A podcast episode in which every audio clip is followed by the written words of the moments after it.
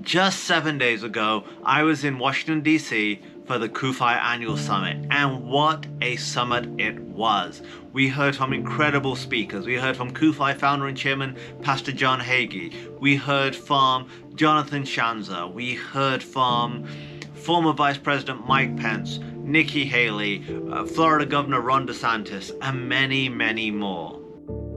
CUFI Minute. On the last day of the summit, our members, there were over a thousand this year who attended Summit, lobby Capitol Hill. We introduced pieces of legislation to support the US Israel relationship, to fight anti Semitism, and our members will go speak to their congressmen or women to discuss our legislative agenda and ask them to support it. Ultimately, remember that our leaders work for us. They work for our nation. And we have the power to lobby them directly. And this year, one of the key pieces of legislation that CUFI was involved in was the Chai Act.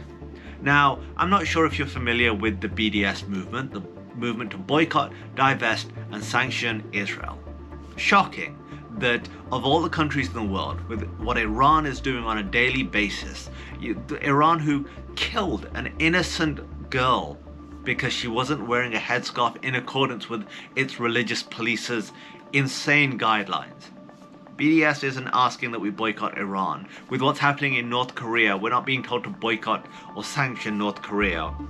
But it's Israel, our friend, our ally, a democracy in the Middle East.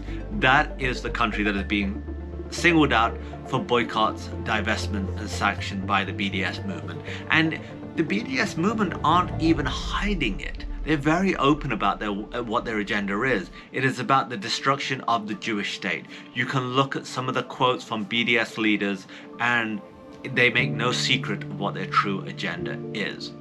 So the Chai Act is CUFI's attempt to make sure this doesn't happen. And let me tell you a little bit about this legislation. So it was rolled out to coincide with the CUFI summit by our good friend, Representative Claudia Tenney, and we're very grateful for her efforts in spearheading this bill. But since summit, it has picked up more sponsors, so it is really gaining steam. What the Chai Act will do, it will require US government contractors to certify that they are not engaged in a boycott of Israel. And for the duration of their contract with the US government, that they will not engage in boycotts of the Jewish state. Why? It's really quite simple. Why should taxpayer money, taxpayer dollars that you and I pay go to bigots? When businesses are getting federal funds, they are signing contracts with the federal government. I do not want those companies to be engaged in a discriminatory boycott of the world's only Jewish state. It shouldn't happen. Why should that money go to those companies? And this ensures that that won't happen. It's as simple as that. And that is why the Chai Act is so important.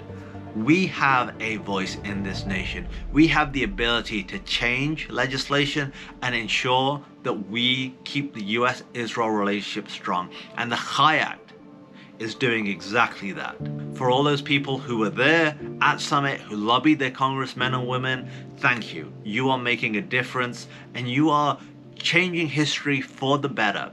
And for those who are watching this now, get involved with CUFI at CUFI.org and ensure that your congressman or woman is supporting this vital piece of legislation. Until next week, this is Kasim Hafeez for Christians United for Israel. For Zion's sake, do not remain silent. Thank you for joining us on this episode of the CUFI Minute. Until next week, for Zion's sake, do not remain silent. CUFI Minute.